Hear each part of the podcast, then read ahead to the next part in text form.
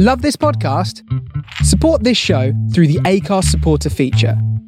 It's up to you how much you give, and there's no regular commitment. Just hit the link in the show description to support now. Imagine the softest sheets you've ever felt. Now imagine them getting even softer over time. That's what you'll feel with Bowl and Branch's organic cotton sheets. In a recent customer survey, 96% replied that Bowl and Branch sheets get softer with every wash. Start getting your best night's sleep in these sheets that get softer and softer for years to come. Try their sheets with a 30-night guarantee. Plus, get 15% off your first order at bowlandbranch.com. Code BUTTERY. Exclusions apply. See site for details.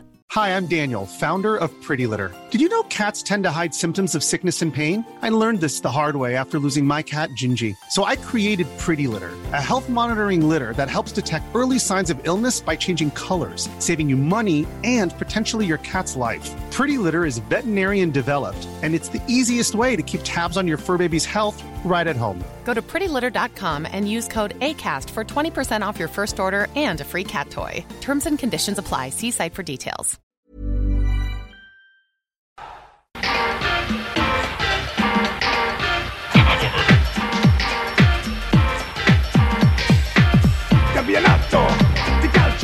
saltaleando.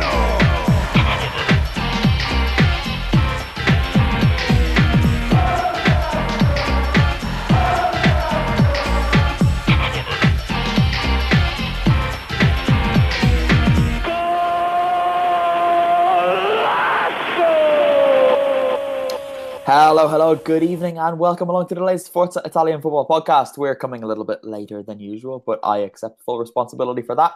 I am Connor Clancy, returning as host, joined by just one man this week, but it's Kev Bogozelski. Kev, hello. Hi, Connor. How are you? I'm better. I, I was stressed for a couple of days because, you know, it being May, it being the busiest month of the entire year, my laptop decided three weeks left. I'm gonna just pack it in early and and give up. So I've been struggling for the last few days with my laptop. Thankfully, it is back. But unfortunately, with none of the things that were previously on it, so it's like starting over with a new laptop, which is quite strange. But other than that, I'm okay. I'm healthy. So how are you? I'm all right. I'm I'm wondering what you what was on the laptop that you uh, that you've lost. Uh nothing really. Basically, Nothing untoward, Andrea I hope. Catania sticking the fingers up. Um, pictures of An- Gianpiero Gasperini. Pictures of Alejandro Gomez. Pictures of Bruno Alves. You know, just the usual stuff. Nothing. You need nothing need to get to have a mobile hard drive. I think so, just for the Bruno Alves pictures alone, to be honest. We'll get to him. Um, all right, Kev, it's been, I don't know how to describe this weekend of Serie A because it's been eventful without too much actually changing, at least at the top. Uh, so, where to begin?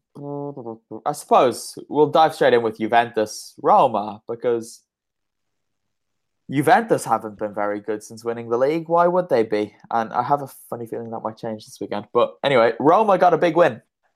They needed to win. And for once, when they needed a result, they got the result. And this will lift their spirits in for what remains of the Champions League running. Yeah, because it, it it looked like for a moment that they weren't going to get that result as well. Florenzi scored on uh, about 70 minutes with 20 to go, and even though Juve weren't really going at full speed, you just thought Roma were going to do what they've done for the last few weeks. But when you bear in mind that they they won as well last weekend, which I didn't in my uh, if you like end of season predictions when I was trying to work out who was going to get that last Champions League place, um, they've sort of surprised me, I suppose, and just ground out those uh, those six points. I'm just saying that, Kev. Um, I didn't notice this, but Roma didn't win last week. They dropped two Oh. points at Genoa, and they should have lost. They should have lost. I think you're thinking back to the week before when they beat Ah, Cagliari. no, yes. I Yeah. put them down as I was expecting them to get uh, one point, and I think they've come away with uh, four. Yeah, they've They done quite well. They have done quite well in the last two weeks, to be fair. Um, Florenzi did get his goal, and I was, I want to talk about the thing that happened because Cristiano Ronaldo a phenomenal footballer, a phenomenal footballer. But I find it so very hard to like him. And this weekend, he gave me another reason to not like him very much by saying, what was it, stai zitto to poor Alessandro Florenzi, telling him to shut up and saying he was too small to speak. I was very, very happy to see Florenzi go down the other end and get what turned out to be a decisive goal because this, what's Ronaldo doing this for? It just doesn't paint him in a good light at all, does it? No, it doesn't. And I think when you when the comparisons that have gone on for a long time with Lionel Messi, you know, on a on a football perspective, they are very, very close. But these are the small margins that people that pe- people dislike Ronaldo over. You know that he's you know he's he's going down somebody's uh, physical attributes route, route, and he's he's certainly very he's someone that very um, takes a lot of pride, should we say, in his appearance. Um, he was probably particularly disappointed in that bust that was made of him in Madeira Airport.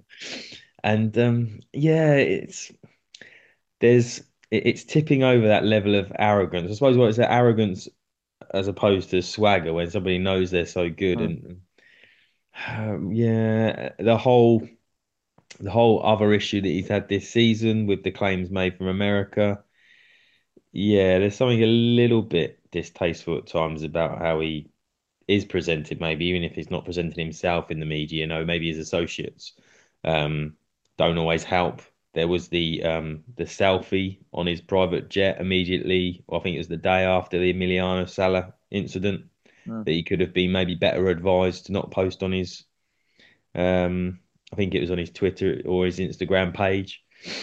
And um, like you say, it's just it doesn't it doesn't help you like the the young man. Well, I say young man, young young for you probably, but he's there was something about the smile the way he was arrogantly smiling as he said to Florenzi, "You're too smart," really, really rubbed me up the wrong way. And I wanted Roma to not win, basically because of my own team's interests. But I was very, very happy when Florenzi scored, which is a strange contradiction, but it's true, and it's what Cristiano brought out of me, and I'm not very happy with him. Anyway, back to on-field, well, footballing matters really. Uh, Antonio Mirante, he wasn't too bad, Kev. Oh, he had a well. I was going to say wonderful performance. I don't want to don't want to give him too much, um, you know, credit, but I think he made some crucial saves at some crucial times. And unfortunately, with Roma this season, we're probably still having the back of our minds the performances of another goalkeeper on their um, on their roster. Who are you talking uh, about? Well, yeah, a certain a certain Swede maybe, but he did keep them in the game um, you know, with a couple of crucial saves. And, and I'm a little bit of a fan of Mirante. I thought that year he was with um, Parma when they they went they went down. Um, you know, it could have been much worse for them um, had it been for some of his performances. And I was just surprised that uh, Roma hadn't called on him earlier, whether that had been when Di Francesco was in post or when Ranieri came in, really, because I think if you're speaking to people that are already at the club um, and they're aware of even the publicity that Olsen's performances were getting. It was almost the ideal opportunity to um, make some changes, and that probably would have been one of the positions that uh, the fans would have preferred to have been seen made a little bit sooner. Yeah, for sure, and it's it's one of those things. As good as he has has been at times, there are still some doubts over him, and it's probably likely that they'll go out and try and sign a new first choice goalkeeper this summer, which just adds to the incredible change that will be happening there this summer. And this isn't what Roma need because last summer they had this, and this summer they're going to have it again. Ranieri won't stay. Um, Dzeko could leave. They'll have a new goalkeeper. Daniele De Rossi has, it has been confirmed, will leave Roma at the end of the season, I suppose it's only right for us to take a moment to talk about him because he's played more than 600 games for the club. He is as much of an institution there as Francesco Totti was. If he had played a little further up the pitch, maybe more people around the world would recognize that. But Daniel, Daniele De Rossi is one of the finest midfielders I've seen um, throughout my years watching football. And I'm going to miss him very, very much. He's always been a bit of a favorite player of mine. He's someone who's known for being a bit mad, shall we say? He loses his temper more often than maybe a leader should on the pitch. But he cares about that club, which not enough of their players have in recent seasons. And he is a bloody good player as well. Technically speaking, he's amazing. His reading of the game is phenomenal. And just his positional understanding, which was shown when was it Antonio Conte? No, it wouldn't have been Conte. Who played him? Cesare Prandelli when Italy went to a back three at times, and Daniele De Rossi stepped in and played alongside Bonucci and Chiellini. He never let anyone down. I really, really like Daniele De Rossi, and it looks like he will continue his career probably overseas. He's not going to play for another Italian club, and he'll be missed in Serie A. Yeah, absolutely. He's he's. It's almost a shame that he's he never won a, a Scudetto with Roma.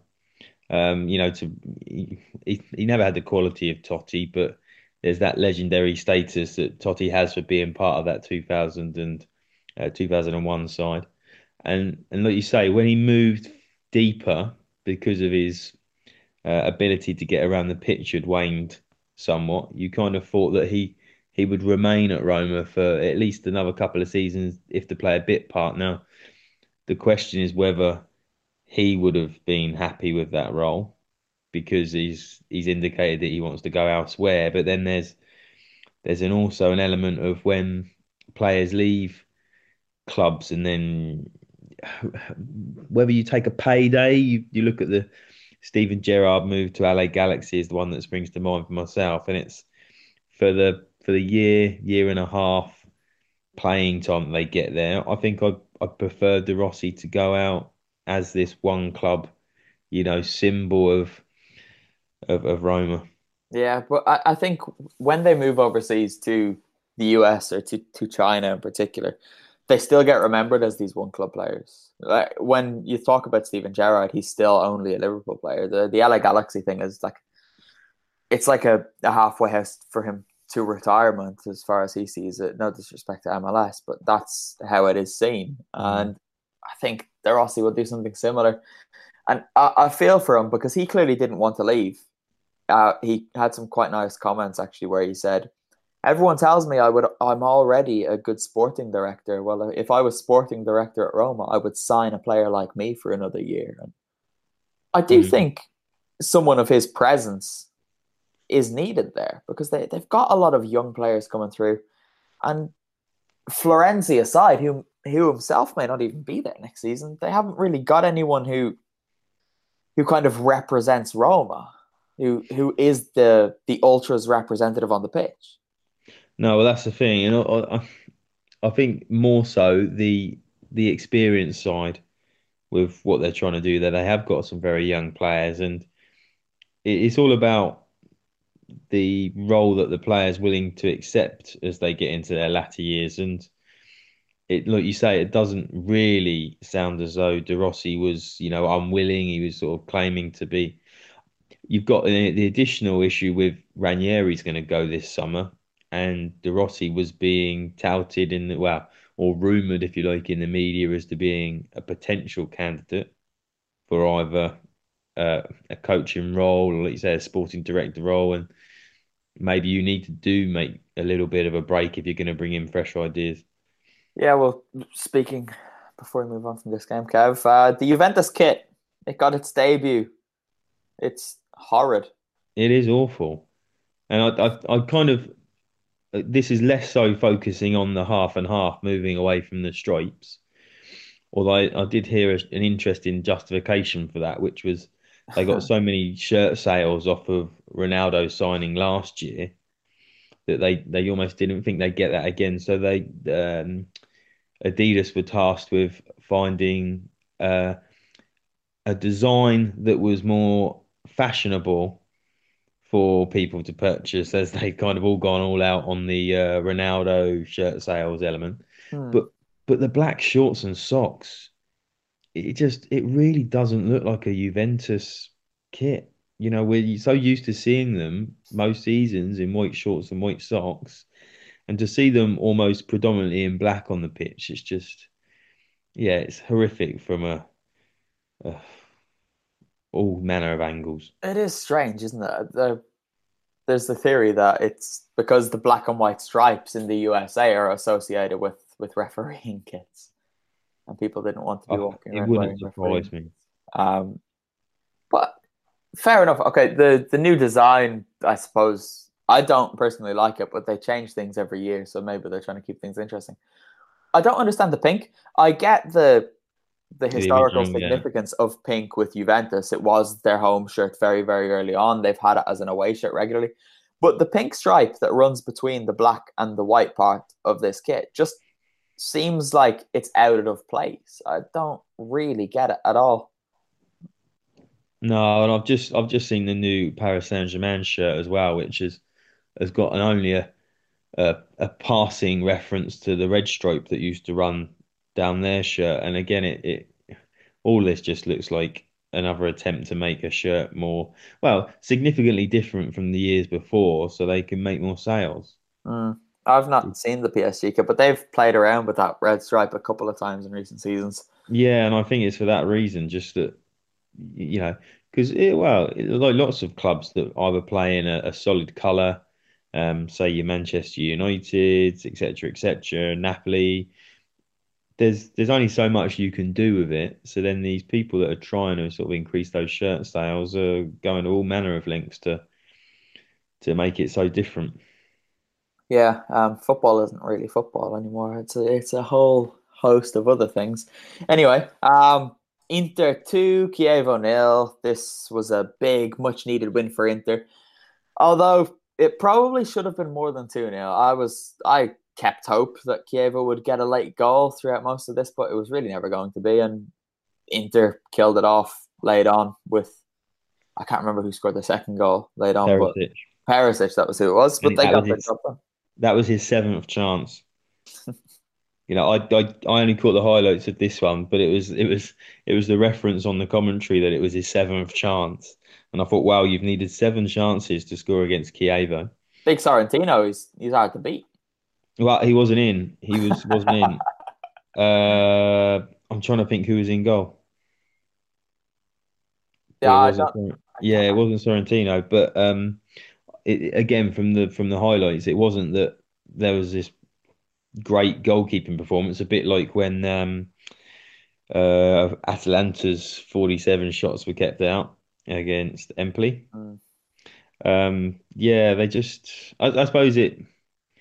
There's an element of you playing the bottom of the league. Um, Politano actually looked quite lively, but Inter are just dragging themselves over the line, and with the rumours that Antonio Conte will only sign with Champions League football, you wonder where the incentive is for Spalletti to actually um, drag them over the line.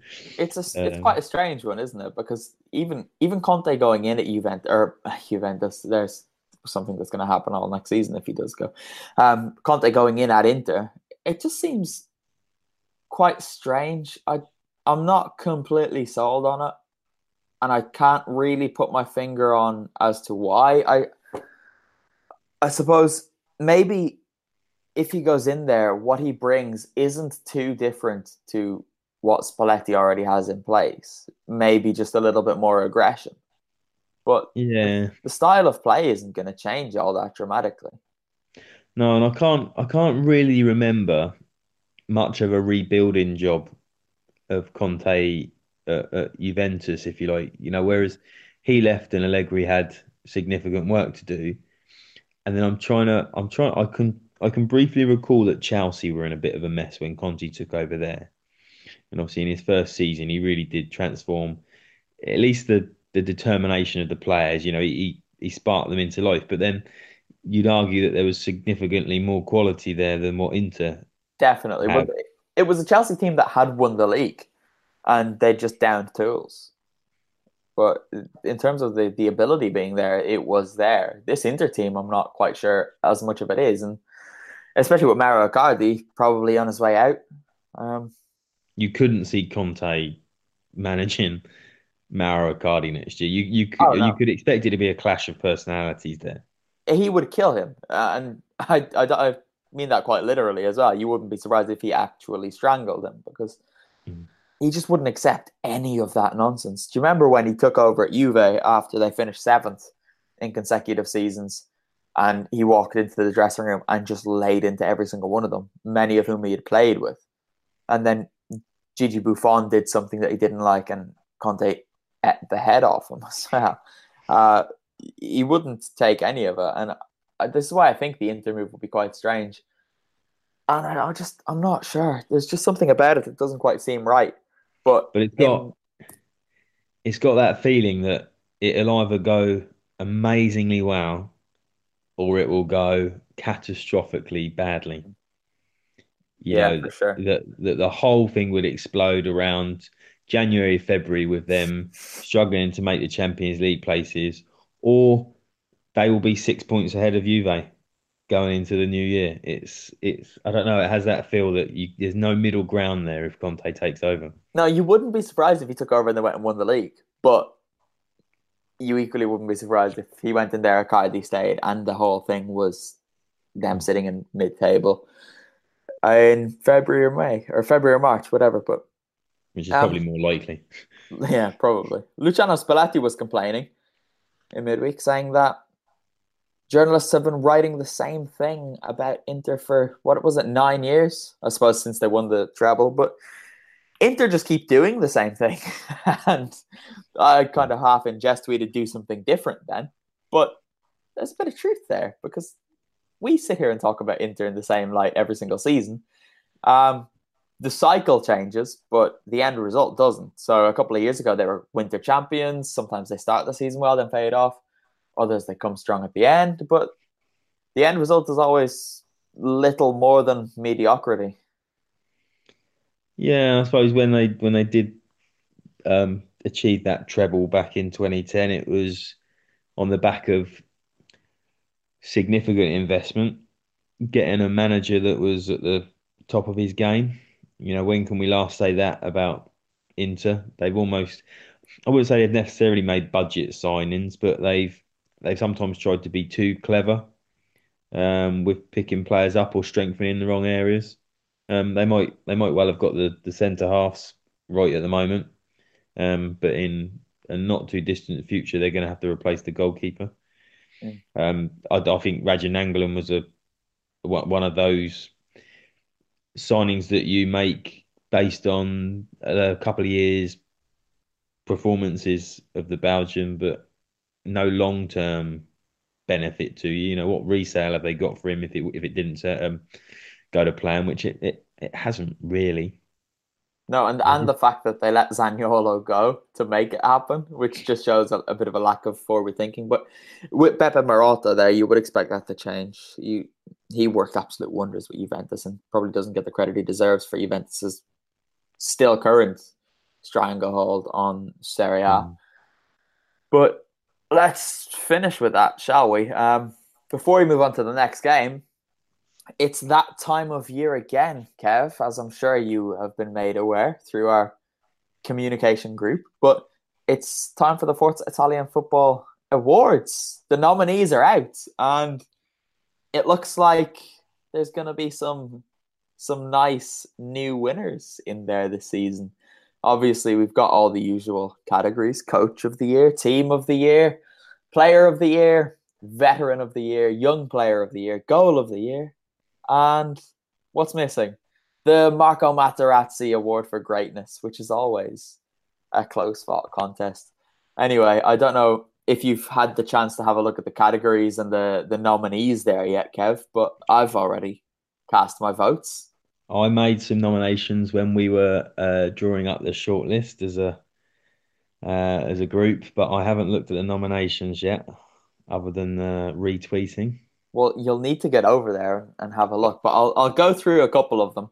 So for the player of the season, I was looking at it. It's quite difficult. Some of the standout candidates in there are Fabio Quagliarella, obviously Cristiano Ronaldo, Papu Gomez, Giorgio Chiellini, Armando Izzo, Bruno Alves, and big Duvan Zapata all in there.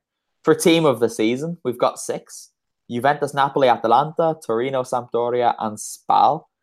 And for coach of the season, Massimiliano Allegri, Carlo Ancelotti, Gianpiero Gasperini, the obvious winner, um, Walter Mazzarri, Sinisa Mihailovic, Leonardo Semplici, and Marco Giampaolo. We'll go through a couple more of these categories later on, but Did you say you've already voted? I have voted, mate. Yes, I might leave mine until after the Coppa Italia. but it's for Serie A. Ah, okay. Well, actually, I don't think actually, I don't think it really matters because I think I'll probably still plump for Atalanta as team of the season. It's hard not to. Yeah, 14th biggest wage budget, and they were sitting third for a bit at the weekend. But yeah, they're the nominations for, well, not all of the player of the season nominations, but player of the season, team of the season, coach of the season, as well as many others. Head over to italianfootball.com now and cast your vote. But anyway, let's truck on with this. Where will we go next?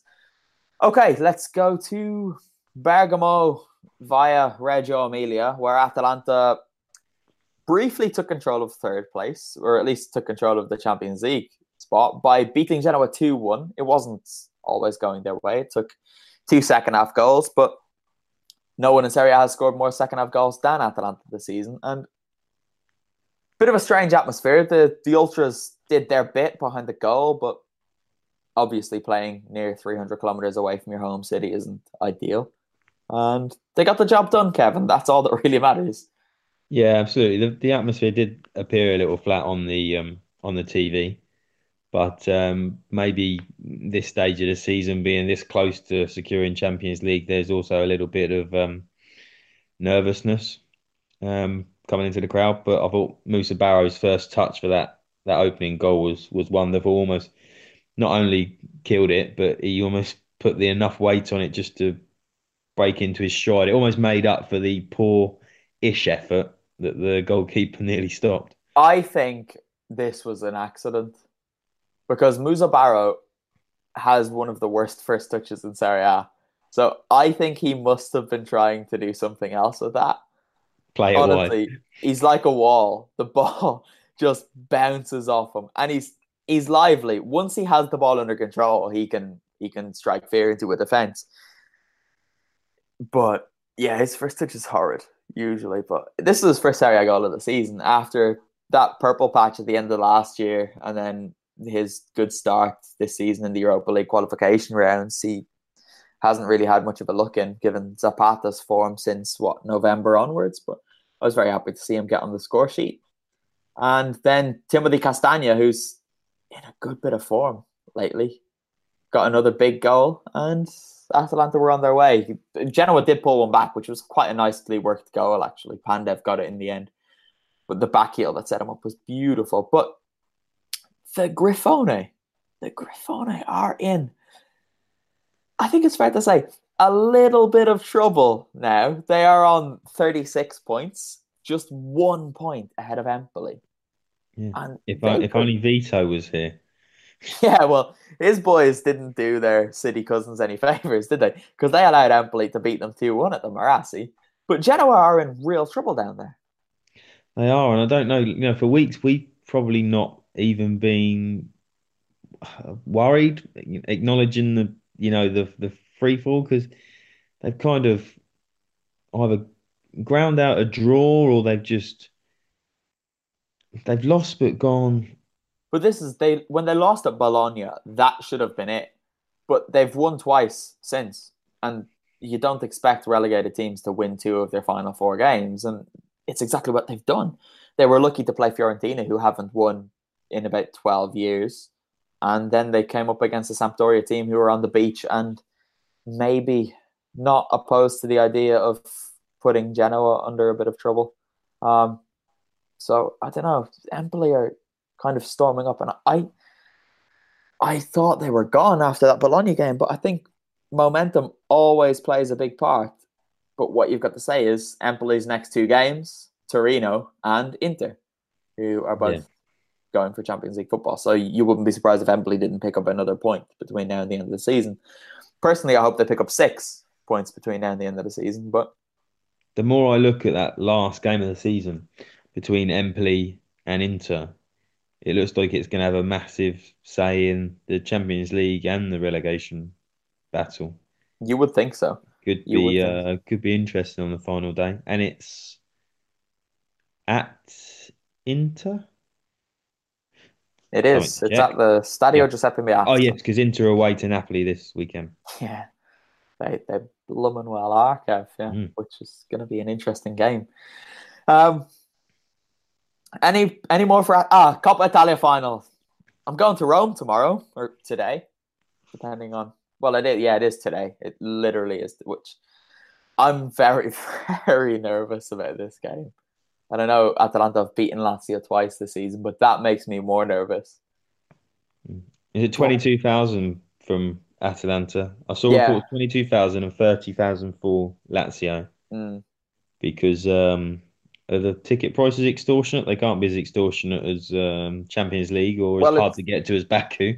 It's typical of Italian football where there were some reasonably priced tickets, but then the next category up was mad.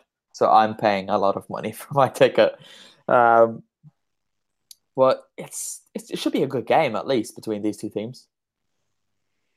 Yeah, and um, you know Lazio have picked up in recent weeks as well. Um, not that you want to hear that, but um, you know Atalanta being the the great entertainers in this competition as well as Serie A. Um, wouldn't it be nice to see a 4-3 or a 3-2? Um, No, because with Juventus in the final the last few years, the opposition have, have almost looked to nullify them for the majority of the game, and we've had a, a couple of shootouts. Or well, I think other than it was Lazio that Juve beat four 0 Was that two seasons ago? Mm. Oh, uh, oh no, was it Milan last year when Donnarumma made his absolute howlers for a couple?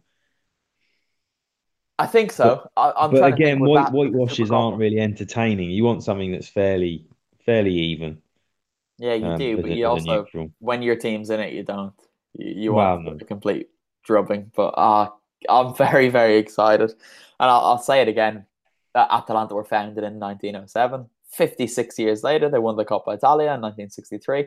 56 years later, 2019. So it's in the stars, Kev, which means they're absolutely not going to win it. But we won't spend Yeah. too long talking about it because by the time most people listen to this, I will either I will be crying one way or another, but hopefully it's tears of happiness. Anyway, uh, back to the FIF Awards 2019. We've got the goal of the season category, which head over to the website and you can watch each of the five finalists for this. Fabio Quagliarella's incredible backyard goal in I think September, very very early in the season. I hadn't moved to Parma against first Sampdoria against Napoli. Gervinho for Parma against Cagliari. I was there. He ran the pitch. It was very good. Rolando Mandragora for Udinese against Genoa, which was ridiculous. Every time you see it, it gets a little bit better. Then we've got Luis Muriel for Fiorentina against Sampdoria. One of his two goals. I can't remember which one it is, but I was there, and both goals were amazing. And then Nicolo Zaniolo's goal for Roma against Sassuolo, where he put Andrea Consigli on his bum and then just dinked it over him beautifully. Do you remember these goals, Kev? Yeah, I, I, I'm sitting here now wondering if Quagliarella is going to win most of our awards. He's he's certainly a very strong candidate for Player of the Season, then veteran of the se of the season, Mm. And I, I'm, I think I would just about give his goal against Napoli. I, I suppose the only problem with it, depending on what criteria you're using to to to grade these things, is that it was very early in the season. Um, but the sheer audacity of it. That was and, it was um, mad. And I don't know the whole the story around it as well. It was against Napoli, Yeah, his yeah. boyhood club, where it all went so wrong for him through no fault of his own. Oh, Quagliarella, if he wins And everything this year, I'll be happy. He's refusing to celebrate Mm. because it is Napoli. Yeah, and but it made the goal because it, it, it almost it wasn't. If you, if you're unaware of the link to Napoli and you're watching it from afar, you just think he's almost saying to the world, "That's how good I am." But Kev, You know, he he does this stuff all the time. He, Oh yeah, exactly. But it made it look like it was it was like that Cantona chip over a Sunderland goalkeeper, I think Yeah. it was. And he just turns around and he just holds his arms out and goes, "Yeah, that's how good I am." And that's what that that non-celebration made it look like. Quagliarella was doing that arrogant that arrogant thing that we kind of almost slated Ronaldo for earlier. But it, it, it does lend something to the to the weight of how good that goal was, yeah, absolutely. just from a visual sort of perspective. I'd agree with that completely. Um, then the next category we've got signing of the season. The categories Christoph Piątek, you can take your pick of which clubs because he's been good for both. Um, Cristiano Ronaldo, Nicolo Zaniolo, Duvan Zapata, Gervinho, Fabian Ruiz. Bruno Alves, Francesco Acerbi, Luis Muriel, and Stefan de Vrij. I've given my vote to Big Bruno. Who gets yours? Um, I think, uh, although he's only been good, I would say at Milan, um, Piątek's goals that he got at the start of the season could keep Genoa up, and for the for the for the fee that he was purchased for, um, you know, and the the unexpected success that he had coming into a new league as well. I think you give him a you give him some credit for that. For sure. And then uh, the other side of that coin, there there have been some signings that haven't quite gone to plan. I'm disappointed my Ali Adnan nomination didn't make the finalists, but the worst signing of the season nominations are Robin Olsen, Simone Verdi, Gonzalo Higuain, Javier Pastore, Marko Pjaca, Radja Nainggolan, David Ospina, Milan Badelj, Keita Balde, Sima Vrsaljko, Mattia Caldara. How's he? Got, that's a disgrace. And Federico Santander. Um, I've voted for your best friend, and I'm sure Caldara's hardly paid. I know, but it's not his fault. He's been injured. Yeah, well, no, but I mean, that, so why there should have been a there should have been a criteria. I agree, but our team of writers are obviously incompetent. Mm. So yeah, I must um, admit, I I know you said you voted for Olsen, but when you know you you announced Gonzalo Higuain, I had flashbacks of just how bad he was at Milan. At least Olsen stuck around for the season. I've got to be in my bonnet about this because I don't think Higuain was anywhere near as bad at Milan as people say he was. For the first couple of months, he was very, very good, and he was driving them forward. And then he became the victim, and the fans just decided to hate him. I think mm. the only time where it went really, really badly wrong was against Juventus other than that, I think Higuain is a victim of what he's always a victim to, which is people just take a disliking to him and decide to call him fat. And I don't think he was as bad as it was made out. I know he didn't score many, but no. there was. A, I think I suppose you always remember the like any bad relationship. You you remember the the back end of it, and yeah. um, he looked he looked very disinterested towards the end of his time at Milan. Mm, it's true. This is true. And then the last category for now, loser of the season. We've got racist fans, which it's it's bad, but that that's always a a finalist in this category, racist fans, which isn't very good. We've got Mauro Icardi and Wanda, Lega Serie A, FIGC, Chievo, Massimiliano Allegri in the Champions League, Enrico Preziosi, the Genoa president, or Big Pippo Inzaghi. I've reluctantly given my vote to Wanda and Mauro even though I love their Instagram posts. But Kev, who do you think is the loser of the season? Oh, I think there's a good shout for Juventus, given the way they exited the Champions League. Mm. Um, you know, at that point they were out of the Coppa Italia, so they were only fighting on one front. They were. I suppose the argument is obviously that it's a knockout competition, so as much as you try and focus on it, you are dependent on what happens over those 90 or 120 minutes. But they sh- they should have done better. You know, I know Ajax played some phenomenal football and they knocked out Real Madrid, but yeah, um, they should have probably done a bit better. They should have. Anyway, back to the football. Someone mm. who hmm. did do a bit better in the last five minutes of their game than in the previous 80 whatever were Torino. They beat Sassuolo 3 2. And they were 2 1 down with what, 88 minutes played? Andrea yeah. Belotti got two. He missed a terrible penalty. He came very close with an overhead kick and then scored with an overhead kick. Simone Zaza scored. Torino are Torino can be fun. I remember my first game of the season this year was Torino Roma, and one of the little sub headlines I put in it was Torino can be fun. And they haven't proven it enough this season, but they bloody well proved it at the weekend. They were very, very good. Yeah, they were fun on uh, Sunday morning, and it was uh, it was a fun game, and it was uh, surprising because the 12 uh, 30 kickoffs are not always um, mm-hmm.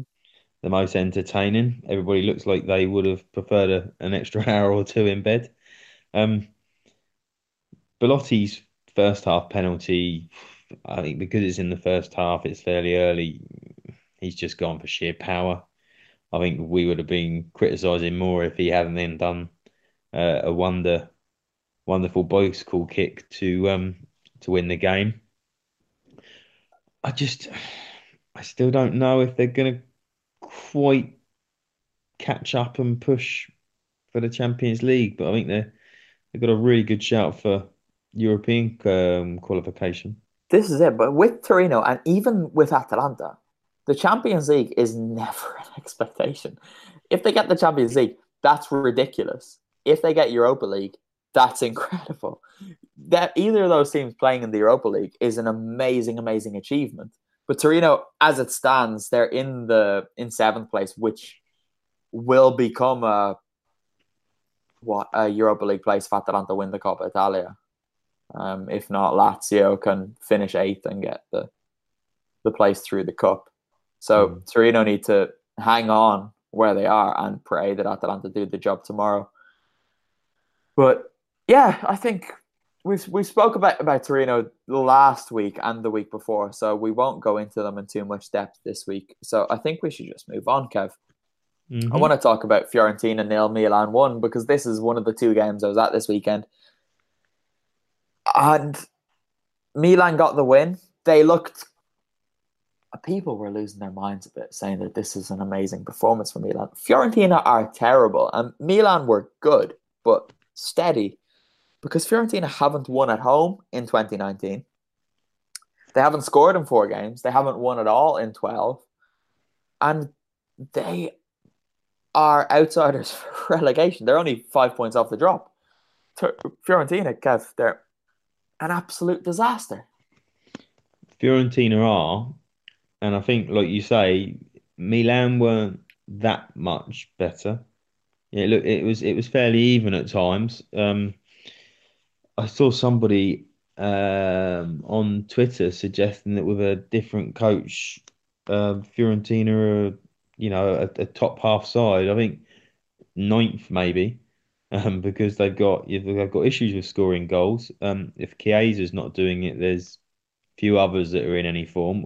Muriel is starting to do what he usually does. I think the the contribution from him is starting to wane a little. Um, and if you know, Simeone doesn't get his act together, as Simone even, um, where do they go next year? Because the other sides, if if the likes of Torino can keep their keep that squad together and keep playing with that same energy, and you've got Bologna under Mihajlovic that are improving. What are Fiorentina fans expecting next season? I know, right? This is this is the concern for them as well because Bologna under Mihajlovic and Spal as well with Semplici, they're in that category now of teams who could finish mid-table and maybe push for eighth or something, which pushes Fiorentina a little bit further down. Chiesa will leave. Surely he will leave. Simeone, you could see him going somewhere else and doing very, very well. There's been links with him and Atalanta this week, and you could see him going and playing under Gasperini and scoring 15 goals in Serie A next year. Um, Luis Muriel looks like he's going to stay. Um, Fiorentina will exercise the the purchase option in his agreement with Sevilla, but beyond that, there's nothing there. Cristiano Biraghi could get a move if he wanted to. You'd imagine, and it's just it's not a good time for them.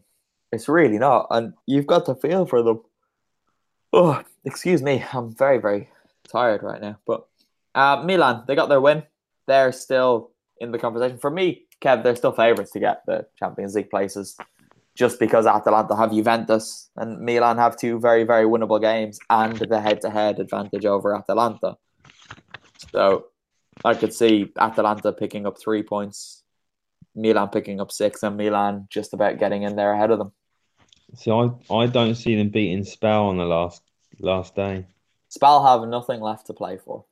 Yeah, I don't. Yeah, but I don't know. I I also see Atalanta getting something at Juve. I don't know. I don't. I don't think I'd make them. I don't know if I make them favourites. Um, I think depending on the the Coppa Italia result as well, Lazio could either get a boost or be so driven after, you know, say say they lose it, um, to push Milan tight. It's all quite interesting out there, but I, I don't know. I think it's just all a bit a little too too little too late and and, the performances just worry me. It, it, worries me actually if, if Milan were to get Champions League because I, I honestly think that Atalanta would be would give a better account of themselves because there's so much for someone to do at Milan. There's question marks over whether Gattuso stays.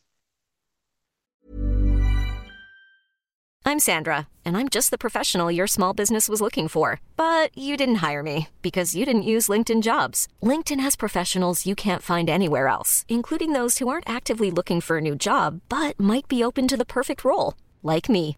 In a given month, over 70% of LinkedIn users don't visit other leading job sites. So if you're not looking on LinkedIn, you'll miss out on great candidates like Sandra. Start hiring professionals like a professional. Post your free job on linkedin.com/achieve slash achieve today.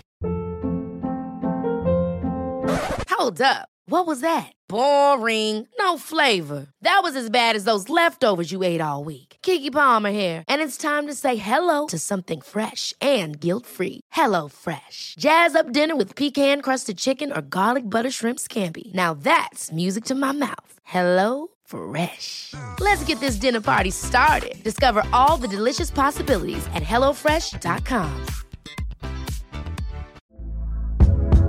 Hey there, it's Michele Norris. I'm host of a podcast called Your Mama's Kitchen. When I travel, I'm usually looking for a way to find a taste of home when I'm not at home. And one of the things I love to do when I am at home is entertain. And Airbnb allows me to do that. When I was in California recently, I rented a house that had a great kitchen. And when we were sitting around the table, we're all thinking, we're in someone else's house. Someone could be in all of our homes as well. If you have a home, but you're not always at home, you have an Airbnb. Your home might be worth more than you think. Find out how much at airbnb.com/slash host.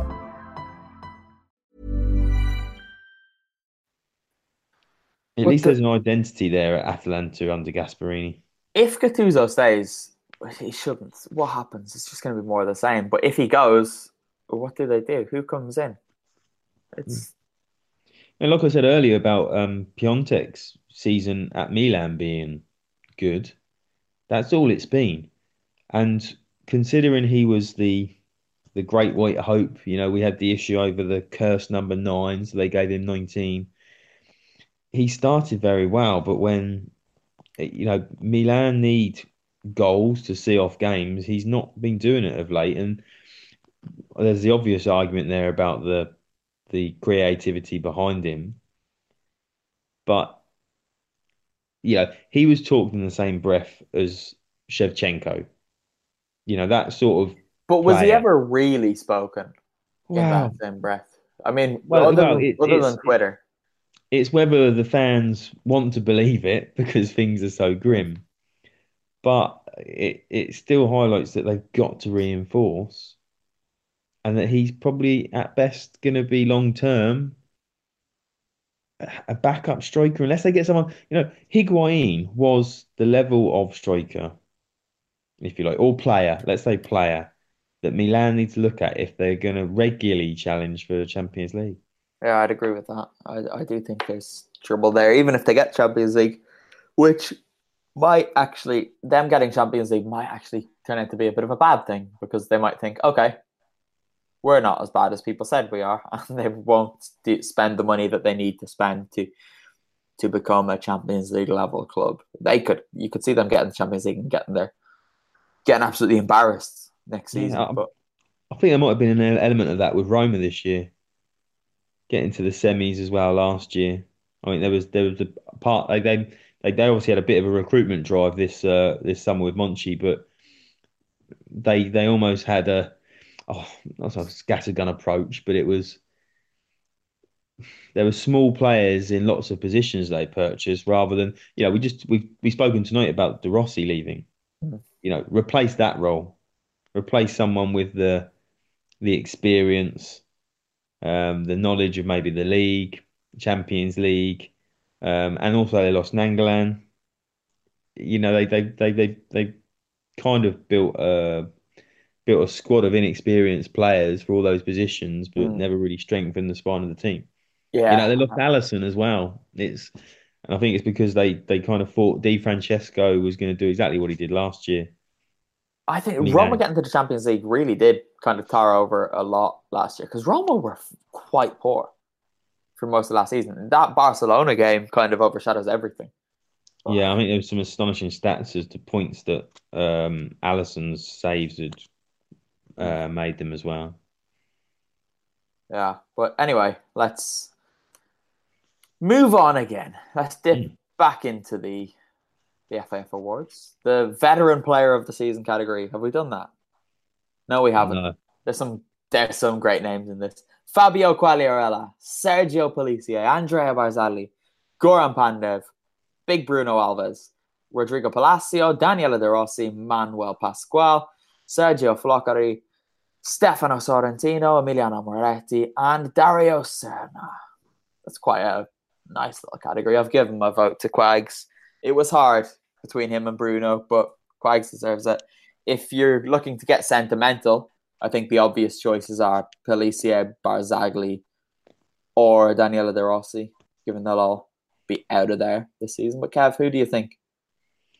I'd I'd probably go I'd probably go Quagliarella, Mm. but it would probably be on the back of I might have a, a longer thought think about who I gave the player of the season to. Yeah. Um, because I think he's obviously he's, he's right up there.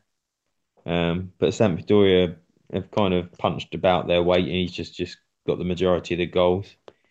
Um, I think we spoke last week about Atalanta Atalanta being an outstanding team, but there's no one that's really really shot out. Obviously, you you argued for Gomez last last week, but yeah, I'd probably give my veteran um, my veteran vote to Quagliarella. Okay. Then the opposite end. We've got young player of the season. They had to be 21 or younger at the beginning of the season. Uh, Empoli's Hama Junior Traore, Moise Kean, Nicolo Zaniolo, Gianluigi Donnarumma, Alban Lafont, Nicolo Barella, Riccardo Orsolini. How's he gotten in there? Um, Ola Aina, Christian Kouamé, Federico Chiesa, Ismail Bennacer, Adam Ounas, Alessandro Bastoni, Christian Romero, Lucas Paqueta, and Rodrigo Bentancur. I've given my vote to Nicolo Barella because I love him. I think he's an absolute joy. Crazy, hot headed, but technically phenomenal and the future of Italy's midfield. What are you reckoning for that? See, I thought the same. I think a lot of people will go for Moise Kean because of the the publicity and sort of the, the you know the level of, of what Juventus have been playing at. But but Barella is a player that really um, excites me, makes me smile. I like that that tigerish attitude that tips over the edge. And when we're talking about De Rossi again leaving Roma, Mhm. Barella did say that Roma was his preferred option. I'm not Mm-hmm. I'm not dreaming that a, a few weeks ago. He'd be amazing there. Um, I'd I love would- Barella at Napoli or something though. But yeah, If I was. Roma, I would be going all out because I don't I don't know if they're going to get the chance to sign another player of similar um, age and potential. Yeah, well, he's he doesn't want to leave Italy. He wants to stay in Italy, and going from living in Sardinia to living in Milan or Turin is is very very different. Rome, it still has that little bit of chaos about it. I think he'd find the the adjustments a little bit easier, and he'd be a really really important player straight away. I think Federico Chiesa is probably the favorite for that, which is one of the reasons I didn't vote for him, and Moise Kean, which I think is wrong because as much as I, I like what Kean did in that spell, he had what three good weeks, a good month Yeah, it was a it was a very short period. before and since he's it was very very quiet. The next category is the Marco Materazzi Award for Greatness. There are two nominees. To see them, go to ForzaItalianFootball.com because I'm not going to say them on here. Anyway, where are we now, Kev? We've got some more games to get through very very quickly. Uh, We just we skip Oh. Cagliari Lazio and just go straight down to the bottom. Uh, yes. Apart from, I would use this opportunity to say how ridiculous the non-punishment of the Cagliari fans were. Ah, there we go. Yeah, um, ridiculous, but not even a little bit surprising. No, Right. but I saw some um I saw some interesting um defense of Italian fans. Um I won't, you know, I mean, I can probably remember who tweeted it, but I don't think they deserve any recognition, suggesting that it wasn't the Italian fans that were racist. It was that there was one person or multiple people in charge of the uh, FIGC that were racist, and that allowed them to get this. And I thought that that's a that's a bit of a a sad attempt at discounting what the actual Cagliari you know fans did. So, I, I understand that it's not everybody. It was a considerable bunch. Yeah, exactly. I think I think blaming uh, they were effectively saying that if the league if the league um, powers at the top are inherently racist, then people will still continue doing racist things because they know they can get away with it. But I think that's only a small argument here. I think it's you know you've still got these people in a stadium and their fellow fans and things still need to call them out. You can't just say you know it's one of those don't do as I do, do as I tell you. Uh, there's we're still a long way from that here, from people calling out others from for racism. It's it's just so much more accepted. Like the number of times you just hear things in passing, it's just, it's ridiculous, and the it's a societal problem. But football has to do its part to try and stamp it out of hmm. football. Mm. Football can't eliminate it from society, but football has to say it's not happening here, and it's pathetic. But look, we've got. Yes, let's not end another show. No, let's not do that. Uh, look, we've we've made our thoughts on it known a hundred times this season and throughout recent seasons, and no doubt we'll be sitting here next season having the same conversations because nothing's going to change. Uh, but yeah, so down to the bottom, Bologna beat Parma four one in the the derby of Emilia Romagna, and all of a sudden, Emilia Romagnan football has flipped on its head a little bit because Bologna are the form team. Parma look like they they could get relegated. They're just three points above the drop zone. And I'll tell you, everybody I speak to here is very, very worried because they don't know where the win is going to come from. And I can understand why, because they've won two games in 2019. Their last win was a 1 0 over Genoa on the 9th of March. And the Crociati are in serious trouble. I know they've got Fiorentina to come next, but then they play Roma on the last day away, and there are big problems. Yeah, they look a little clueless. And um, Vito last week said that Gervinho was trying to do too much. And, but when I watch the games, it's it, it's almost as if he's the only person trying. You know, there's often a, a reliance when when you have a, a standout player, or which he was probably for the start of the season, that you look for him to to give you that you know that spark. And he certainly made that driving run and played the the delicate little pass through for Inglese to to get their consolation goal against Bologna. Mm. Well, but well, I think they could be very lucky by the amount of points they picked up at the start of the season. But they've almost rode this wave of coming up directly through the, the league structure after their their troubles and the obviously the history around the club. But they they could they could through probably other clubs being worse than if you if you like stay up by the skin of their teeth but they've got some some major work to do there in the summer yeah they absolutely do um I think the best thing for Parma is Roberto Inglese coming back because he's just about the only player in the team that Gervinho passes to. He doesn't seem to trust anyone else with the ball, and okay. No, and if, if he can put some performances in like he did, there was one that really impressed me against uh, against Juve earlier in the season. Oh, um, that was the first time I was at the Tardini this year, and he was yeah. amazing then. His hold up play, I think, if you if if, if you can do that out from Inglese and then get more players into the, you know, um, into the box or in and around the box, um, they might actually grab themselves another couple of goals, hmm. particularly well, if Fiorentina play as badly as they have done. This is it. Fiorentina are poor, and Kucka will be back. They Kucka, Gervinho, and Inglese as a a trio getting involved going forward could be quite interesting. But they'll be without big Bruno Alves, Kev, because the little snake, the little rat, Riccardo Orsolini mugged him off. I'm not happy about this. I saw your your outrage on Twitter, and um, they they didn't show enough replays of the challenge. But I, I just think it's it's the stupid it's the sheer stupidity to try and what does he think is going to result in trying to pull him up pull him up from the ground? That was just rage. That was just complete rage. Um, But this the is- situation.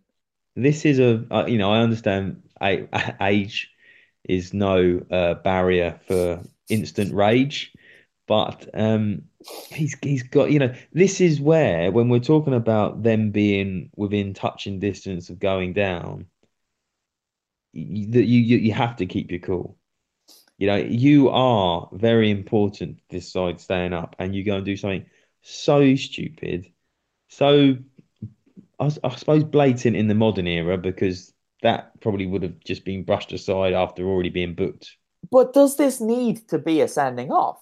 He's just grabbed his shirt, telling him to get up. If when I I had this described to me before I saw it, and I thought, oh no, Bruno's like grabbed Orsolini by the neck or something. He just pulled his shirt. I think he this did. just needs a speaking to. But this is, but this is what this is what I'm saying. It's you know, yeah. God, we had a we had uh, Barabia getting sent off for pulling the shirt over his head when he didn't even take his shirt off. You know, Oh, you got a yeah. second booking for that. Um, and and these players have been, you know, this isn't this isn't a rule that's just come in this season. It, you know, it's not that the the referees have suddenly got less lenient over things like this. It's it happens all the time. You've you know you've got to show you because when you get to that stage in your career, you are being bought for your experience for those players around you, and you you've got to keep your cool. It's a derby. I don't know. I can, I can understand the points you're making if he completely lost his mind. I know you're still mourning the loss of the pictures of Alves from your laptop, but it was stupid. It it wasn't intelligent, but Okay. I I don't Isn't think that it. No, you think can. it wasn't there's a intelligent? middle ground between unintel- Okay. not intelligent and okay? um, stupid. But I don't know. I don't think Ill-advised. ill-advised is exactly what I'm going for. Yeah, it was ill-advised, but it was a momentary reaction, and he didn't actually hit anyone. He pulled someone's shirt. Well, Hitton's Hitton's a straight red. You know, this was a second booking, wasn't it? Yeah, I think I- I'll go on to your side of the argument because, given what he saw happen last week with Juraj Kucka, get booked, then get angry, and then get a second booking, he shouldn't have done it. I agree. Um, for them to lose two important players in consecutive weeks through the same incident must be infuriating for Roberto D'Aversa, who had been doing quite a good job there this season. He still has done quite a good job there, to be fair. Oh, excuse me. Um, to be fair, but no, Bruno can't do any wrong in my eyes. Sorry. Uh, what else have we got? Udinese got a win. Obviously, they played Frosinone. Yeah, absolutely. I mean, I, this alongside the Empoli game, there were there was sort of little to choose between the two. They just seemed to get results which have plummeted Genoa into trouble. Um, Okaka's can be given some credit because he made the run for the opening goal, but his shot was awful. It took a deflection off the heel of the defender and effectively outwitted the goalkeeper. Um, Frosinone, the ideal team to play when you were in free fall, which Udinese appeared to be. Um, it, it, it just it looks so intriguing down at that bottom uh, part of the table. Yeah, it is, isn't it? Because we've got Empoli in 18th on 35 points, Genoa on 36, Udinese 37, Parma 38, and then there's those three teams who won't get relegated: Bologna, Cagliari, and Fiorentina on 40. It's all to play for. It really is, and Empoli have the momentum now. They do, yeah. And again, I suppose when I was saying about Frosinone being an ideal team to play, Sampdoria uh, have got little to focus on now, and were, like you said earlier, probably happy to uh, plunge Genoa deeper into the mire. I, I, I just, I, I don't, I don't know. I've been saying Empoli all season. Um, it's that Inter game. It's Yeah. that it, it's that Inter game at Inter. But even Torino next. It's big. Yeah. But but I could see them, you know, I could see Torino, I could see them grinding something out. Inter just has that Inter last year against Lazio last last game of the season. I don't know why. There's just something about me that says if Inter need to, to do something on that last last day, um, they will, and it will be to the detriment of Empoli's Serie A Mm. survival. If you look at it, Genoa have to play Cagliari at home next week and then Fiorentina away. Genoa could easily pick up six points there. Um, Udinese have Spal at home and then they've got Cagliari away. So they could Those- quite easily get some points there too. Uh, Those I think for Genoa, though, they're they're ones that you, if you were a betting man, you wouldn't put money on. You know Mm. what I mean? They're more likely to go even, yeah, any way, which way, or I think you'd be more likely to put money on Genoa picking up points than Empoli, yeah, given they've got to. I think Empoli have just left themselves with too much to do. Um, because they've got two teams who could be in the Champions League next year to come, and which which means they've played all the bad teams and they've not done enough. So yeah. I don't know. I think they're probably still in trouble. Uh, quick points. Oh, before we finish, uh, Spal won Napoli too. This was fun, despite the weather being horrid. I had a lovely Saturday afternoon and evening in Florence. I had an even better Sunday morning and early afternoon in Florence. The weather was fantastic. Then I took a train, went through the mountains, came back out into Emilia Romagna, and the weather was terrible. And it was bad in Ferrara. And Napoli and Spal played out what was quite an entertaining game, to be fair. There were some good goals. Allan got a really nice one. Mario Rui got a bit of a bullet. And who scored? Andrea Petagna scored for Spal. This was quite fun. Kev, um, but there's nothing interesting to say about it, is there? No, Napoli continue. Yeah, really surprising goal scorers. You know, a surprise of the goal scorers and a surprise of the the quality of the strikes. Mm. Um, but yeah, it was a the, the the weather was probably the most interesting part of the game. Um, yeah. And Carlo Ancelotti didn't do his press conference. I don't know why he sent his assistant. Um, Semplici was happy. He wished us all a good Sunday, which was nice of him. But that was that was it. Palermo have been removed from their Serie B playoff position and told get down to Serie C because they have problems, which is a shame because we were looking forward to potentially seeing them back in Serie A. Yeah, absolutely. I've, I've I went to Catania on the uh, the lovely island of Sicily once, and um, dare I say, I've been kind of waiting for Palermo to get back up to go and have another visit. Um, I might be waiting a little longer. Not that I should be discounting Serie B and Serie C, but uh, you know, I've seen plenty of lower league football across Europe. Uh, but you know, Zamparini's got rid of the club now. Let's hope it's almost a, it means it's a fresh break for the club, and um, they start fighting their way back up to to um, Serie A. Zamparini Um, will be back. It's just the way it goes. He'll be back soon. Well, yeah, I remember the last time they attempted to sell it to that um, The guy that didn't guy with have the any money. tattoos and uh, oh, what was his name? I can't remember. He was an American guy, right? Half Yeah, I did a? I did a because I had to do some research to do a piece on him, and um, he wasn't quite as crazy as Zamparini, Mm. um, but it, it wasn't the stability that the club wanted, and that that's what you kind of hope that if he can stay away long enough, that they'll get a little bit of stability and and start Yeah.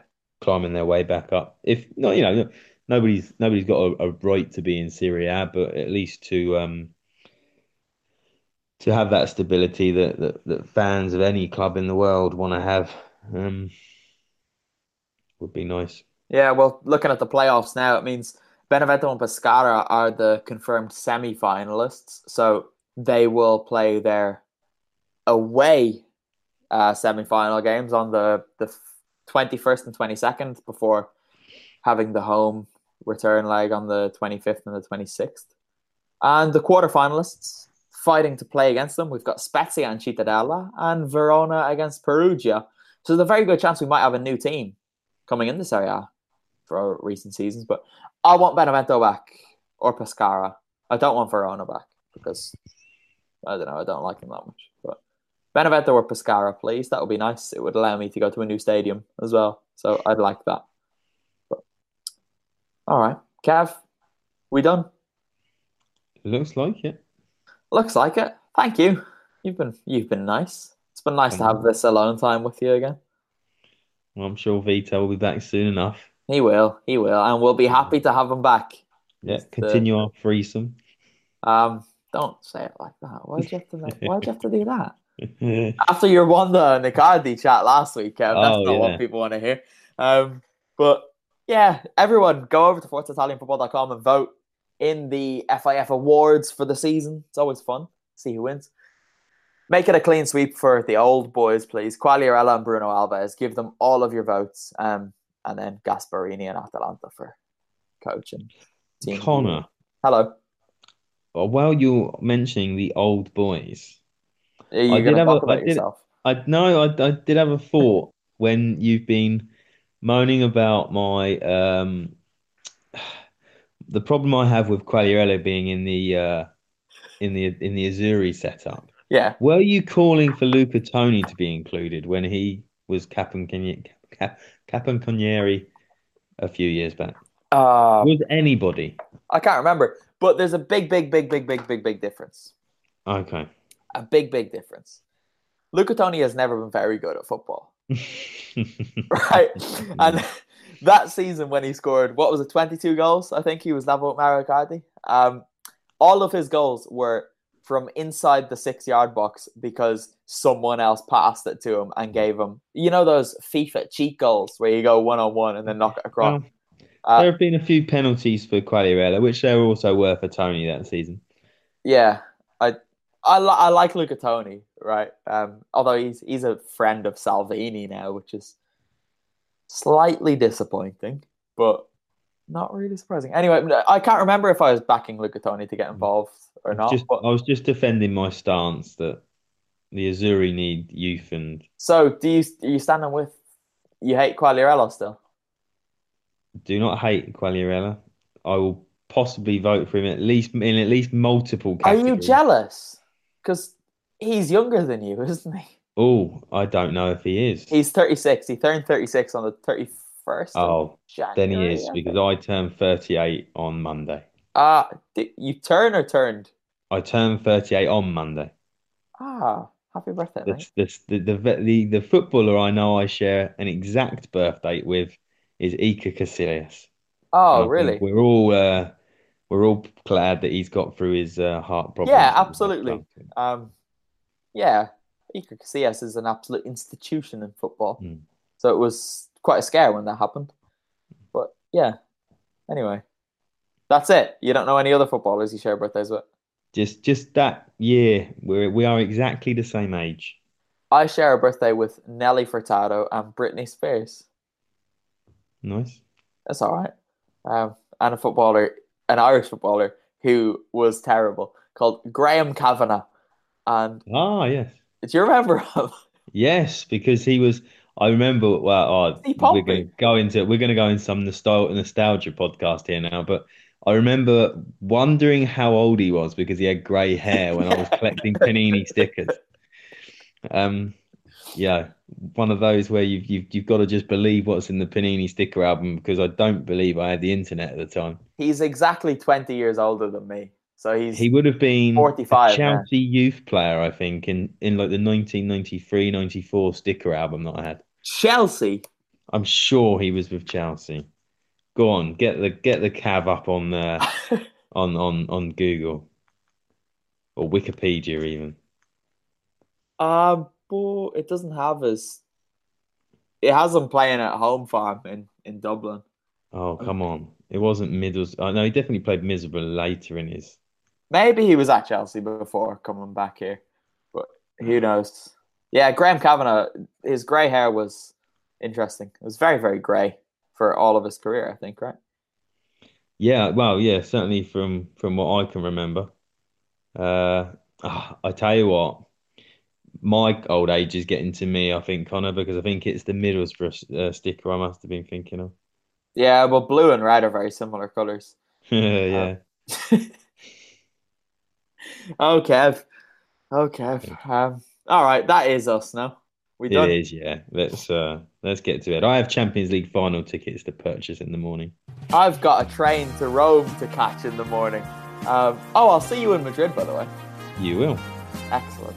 Lovely. I'll be with a Liverpool fan, so I might as well surround myself with some more. All right. Um, yeah, head over to ForzaItalianFootball.com for all of your Serie A match coverage, your uh, whatever you want. FA forwards. I'm too tired to do this. Thank you. Goodbye. Ciao, ciao.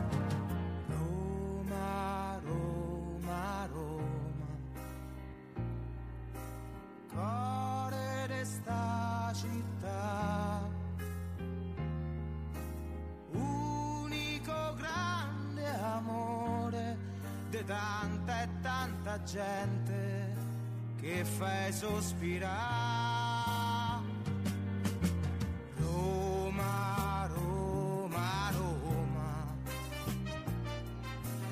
Lasciaci cantare.